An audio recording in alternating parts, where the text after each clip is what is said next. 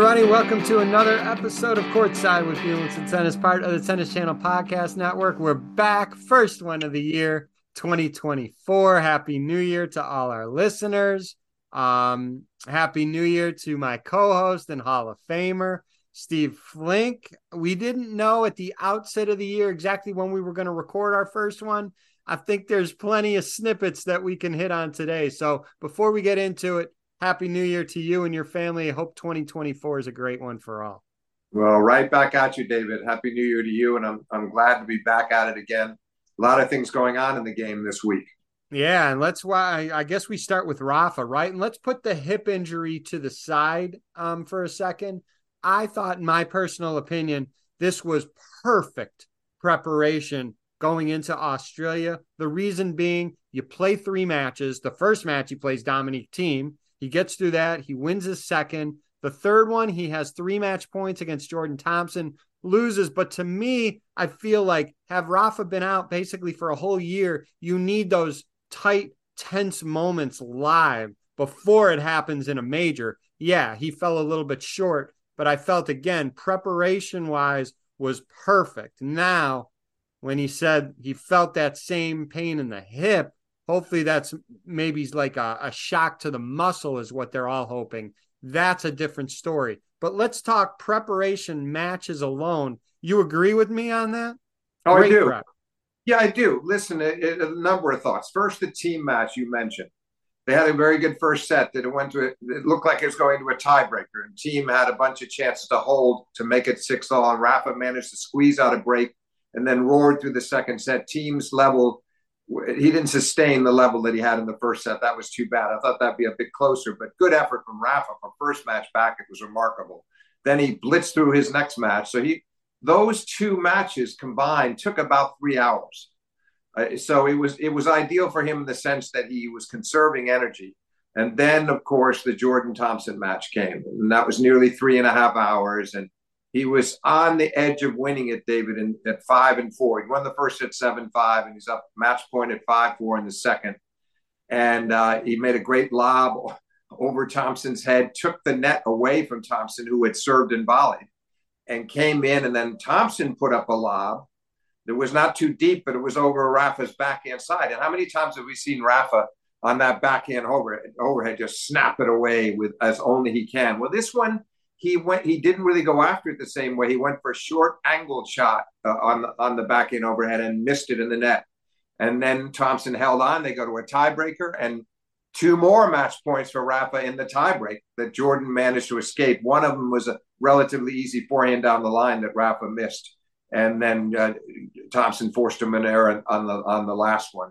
And then the third set came down to one break early and Thompson won the match, you know, comfortably enough from there. But Rafa did leave the court to allude to the injury that you mentioned. at 4 1 down in the third down a break to have that hip, hip injury checked out and didn't seem too bad when he returned.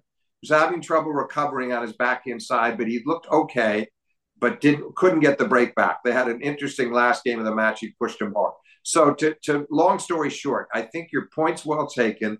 He would he would have signed up for having three matches this week and for getting tested like that but he wouldn't have signed up for the concern because the problem is that psychologically, even if the tests show that he's okay and he can proceed now, practice sessions leading up to the Australian, in the back of his mind, he's going to be worried that something like that could happen again, and is more is is I don't want to say likely, but it's entirely possible, and especially in best of five. Yes, this this was best of three and went almost three and a half hours. So I'm not saying that that many players can do that. Uh, Thompson is a very good defender. He's only 55 in the world, and he did end up losing to Dimitrov in the semifinals. But uh, he he played Rafa just right, especially a rusty Rafa in the sense of extending the rallies, attacking when he could. He played a very smart, guileful match, and and, and used his you know his his experience and match playing prowess, and he, he did a good job. And then Rafa you as he understandably when he was on the verge of winning in straight sets three times once before the tiebreaker twice in the breaker he couldn't quite finish it off the way the a, rafa a, the way a, uh, a typical rafa would who's got a lot of matches under his belt so it there was a certain logic to it if you think about it. But uh, the injury thing is concerning. I mean, I'm sure that he hoped that he could get through this week injury free, regardless of when, when and where he lost. I don't think he ever expected to win the tournament, but the level was reasonably high, you know, for the first week back, and uh, I think encouraging in some respects. So we'll see what happens going.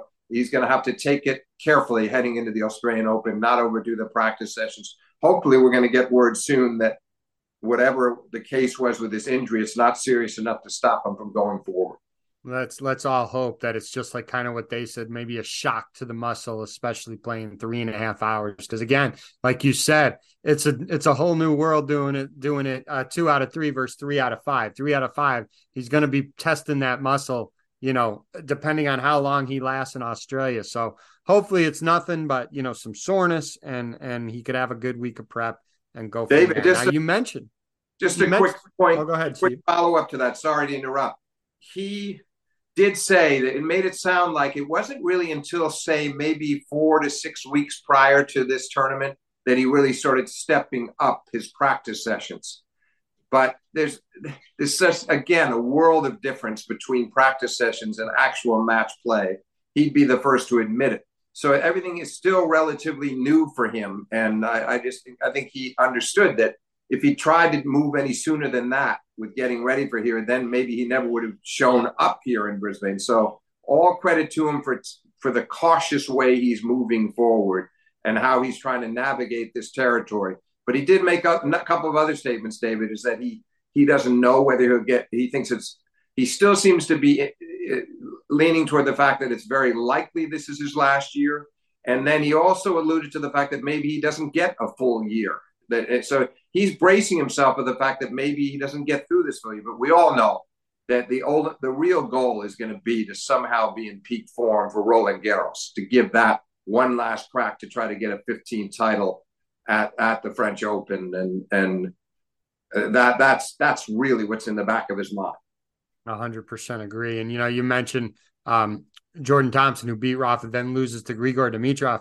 I mean, Steve Grigor, uh, it's like a resurgence in his career. And I was it 2017 in the yes. semis he took Rafa to that unbelievable was a seven five in the fifth if I remember correctly. Oh yeah, oh yeah, that was a great match. Yeah, a great five setter. Uh, and over four and a half hours and play. And I remember I was there and I went to the interview after his very late interview, and how how Grigor was actually mad he's he's a sportsman, but he was mad. He thought that he would. He could tell. He thought he should have won it, and Rafa fended him off in that this set.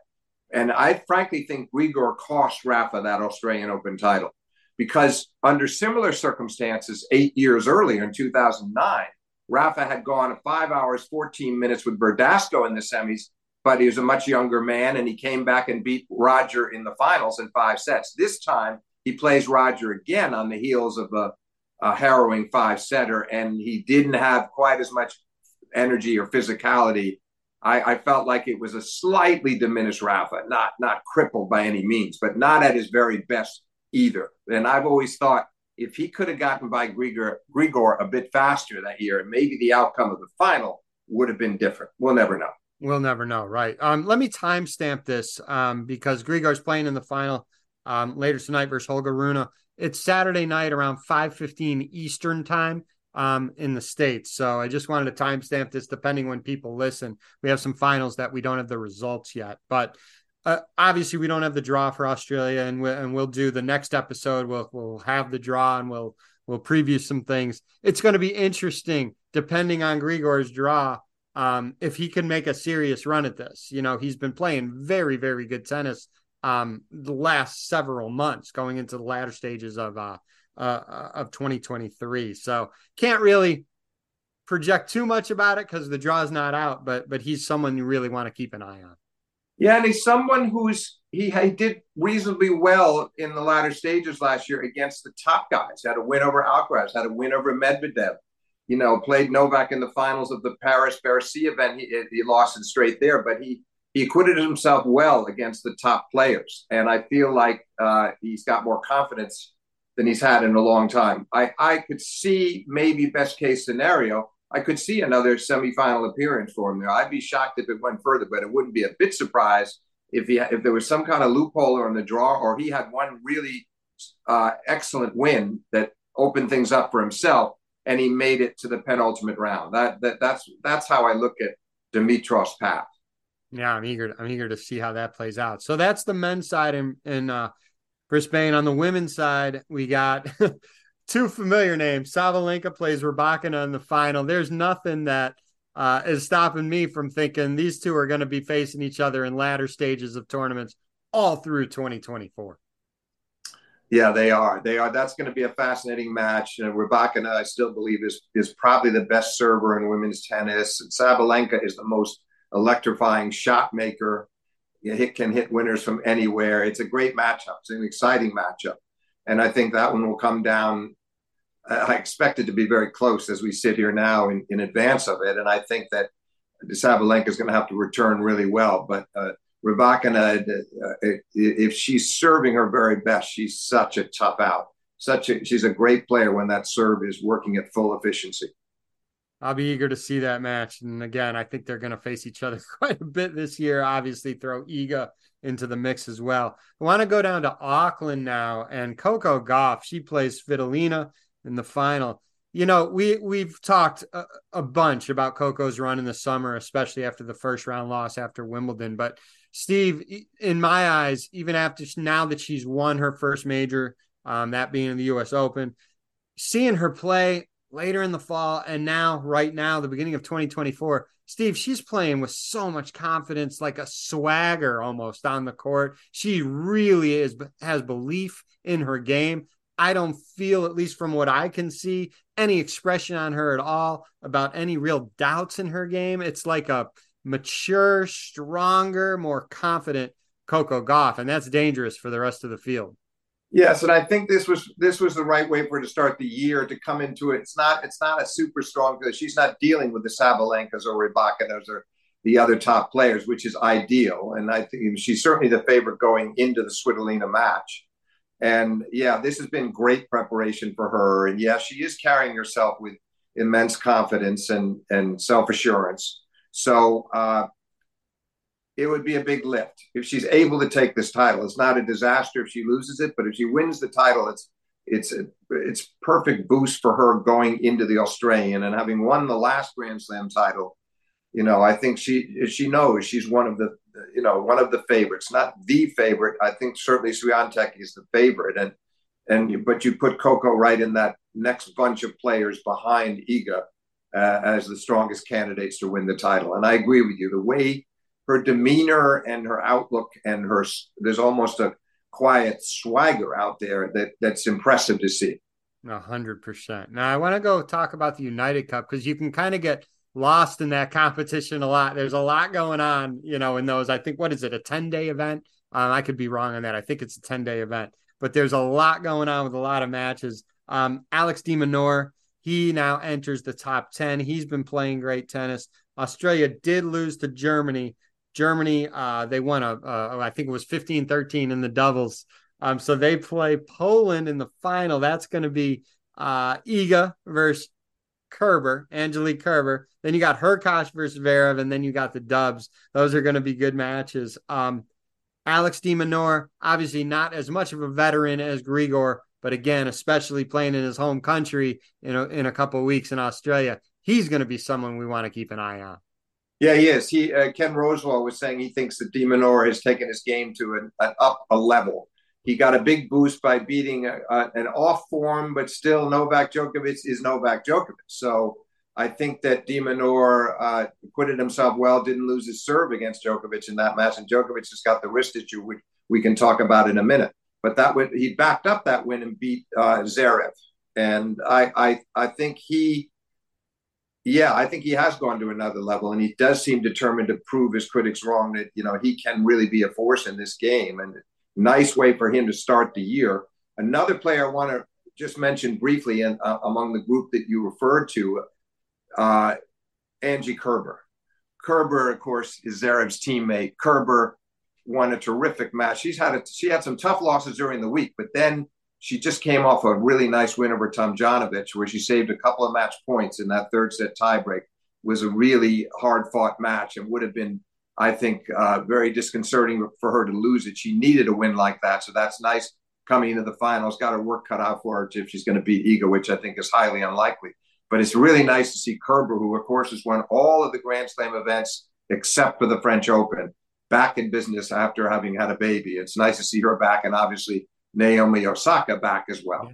Yes, yes, it was good to see um, uh, Naomi back, and and someone uh, a name of note that I should say who's playing doubles for Germany in the finals of United Cup is Laura Siegemund, and for those that remember, especially in the states, Siegemund played Coco in the was it, it was the first round or second round of the U.S. Yeah, Open? first round, yeah. I think. Yeah, um, first round, and there was, you know, the, a little bit of controversy with pace of play and everything like that. But um, that's a name that that people will remember. Um, in that, I would say, testy early round match in New York as Coco went on to to win the rest of her matches in the title. Um, a few Americans, I just wanted to point out that um, unfortunately are going to be out with injuries in Australia. One being Lauren Davis, and and in her statement, it was a shoulder injury. She said it was because of the change of of, of pace, the the change of the tennis balls at the various events. We've heard that quite a bit from some players. I think the tour's got to ha- find a way to fix that because players should not be getting injured because of that. Reilly Opelka will still be out, and then a third person who's been a guest on our pod, Steve, someone we really enjoyed talking to and watching her play, um, is is Jen Brady. And you know, Jen, I mean, it seems it, it has been a few years ago, um, unfortunately, when she made the semis of the the U.S. Open, when she played that unbelievable match uh, against Osaka, and then the very next slam was Australia, and the following year she uh, she got to the finals of that one as well. It's been tough going. She's had real, you know, a long injury. Um, from that point, you remember she played uh, like what one event in the summer before leading one or two events leading up to the U.S. Open. Won a couple matches in the U.S. Open before losing to Wozniacki. Yeah. Um, you and I enjoy watching her play. You and I really enjoy talking with her. We hope these are not injuries that are going to haunt her her whole, whole career. I, I I wish her the the very best, and I, I hope she gets back on tour soon. Well, David, I think it's got to be a. It, I, I completely in accord. I think it's got to be a little depressing for her right now. She worked so hard to get back to now be sidetracked again. Now it, it, she can overcome this. It takes a lot of resilience though, because you know it's not just your physical uh, resi- It's not just your physical recovery, but it's your emotional equilibrium. You know, it, it's a lot to take. It's a lot of psychological punishment to take. So I hope she can keep dealing with that and get some counsel if she needs it, because you know these are supposed to be the prime years of her life, and she was headed for something pretty extraordinary. I think I'm not suggesting that she would have been winning majors left and right. But you already alluded to the fact that she had a, a fantastic semifinal against Osaka at the U.S. Open, final, followed by a loss to Naomi in Australia in the finals. And so, you know, she was really going strong, and she was showing that she was certainly one of the best hard court players in the world. And uh, I, you would like to see her given the opportunity to physically be back at full force again. And now, I just saw, and just to be to be clear to all the viewers, I just saw that she's out. I don't have details on the specific yeah. injury, if it's you know related to her previous injuries or this is something completely new. I don't know that fact, but I did see that she was out. And yeah, know, whatever. That's unfortunate. Whatever it is, it's it, it, it's not needed, as I'm sure she would say. It's not what she needs. But just another, just to go back to your prior point, uh, David, about the balls this is becoming an increasing issue in the game. Now, let's talk about Djokovic for a moment, if we may. He, he comes into this, you know, he had a decent off season, played an EXO against Carlos, comes in into the United Team Cup and fine, looked fine in his first round against China. But then when he then against the Czech Republic, he yeah, you could see, you know, he had to have the trainer a few times when he played Lehecka, and he managed to win it. A strange match, 6 1, 6 7, 6 1. But you could see he was ailing at times. And uh, the hope was he'd be better for the next match. But against De Minaur, you could see he was very subdued and asking for the trainer again and confident that he could come out of this, David, in the sense that he's had wrist issues before. Uh, but it's not ideal timing. Uh, I remember the last time I remember it happening that it was really apparent was Laver Cup of 22, the fall of 22, when he'd missed the U.S. Open because of of having not taken the vaccine, and he hadn't really played since Wimbledon. He comes roaring back at Laver Cup, beats Tiafoe, and then when he played Felix, Felix FAA a, a, couple of days later or a day or two later, he, he was really shaking that wrist out and wasn't happy about it. Fortunately, that one went away pretty quickly. He needs to. He doesn't need to be practicing, you know, every single day this week. He needs, but by say midweek, he's got to be stepping up his practices and feeling like he doesn't have to worry about that wrist anymore. So, but again, it's happening to too many players. Fritz talked about it last year. A lot of them, they all seem in agreement that the changing of balls, the difference in balls. Graf has talked about a bit, a, a bit about it too. It's it's it needs to it's an issue that needs to be resolved because too many players are experience, experiencing wrist injuries on different levels. But certainly, I hope that Djokovic can shake this one off, literally, uh, you know, and figuratively, and get moving again in his quest for an 11th French, uh, 11th Australian Open crown. Yeah, no, the tours. I think, uh, you know, there's always sponsorship and there's money involved, but um, this seems to be a somewhat easy fix if you're looking for the uh, the if you're looking at the well-being of the players. Now, again, there's a lot of business dealings, and you know, I get all that, and that that's obviously plays a huge part in all of uh, the sport and any sport, but this seems if you're looking out for the welfare of the players, the tours need to need to fix this, Steve. Um, yeah, there's enough physical demands as it is. The yeah. schedule is rigorous enough on its own. They're susceptible to so many other injuries, but every player, when you think about their, you know, forehand execution, it's the forehand where you see them struggle the most when it comes to the wrist, and you just don't want to see leading players hampered by that, particularly for the wrong reasons. So I just I'm not suggesting that it may, that is po- it may not be possible that they can find a uniform ball, but they can certainly find a uniform ball for a certain number of weeks. Like for instance, over the summer, post Wimbledon through the U.S. Open, why not come to some kind of an agreement that all the tournaments will use the same ball through that period, and I then you work something out again for the fall, so the players can adjust and they don't have to be so worried about this because it's it's not good for the game by any means. I think the players would be in a in a, in accordance with your thoughts right there. So um, that'll do it for this episode. The next time we uh, we record, it'll be our Australian Open preview. Just because of scheduling, we may be doing it uh, maybe during the first day. We'll we'll see when it all comes out and what we talk about, but it'll still be plenty early in the tournament. We'll have plenty to talk about.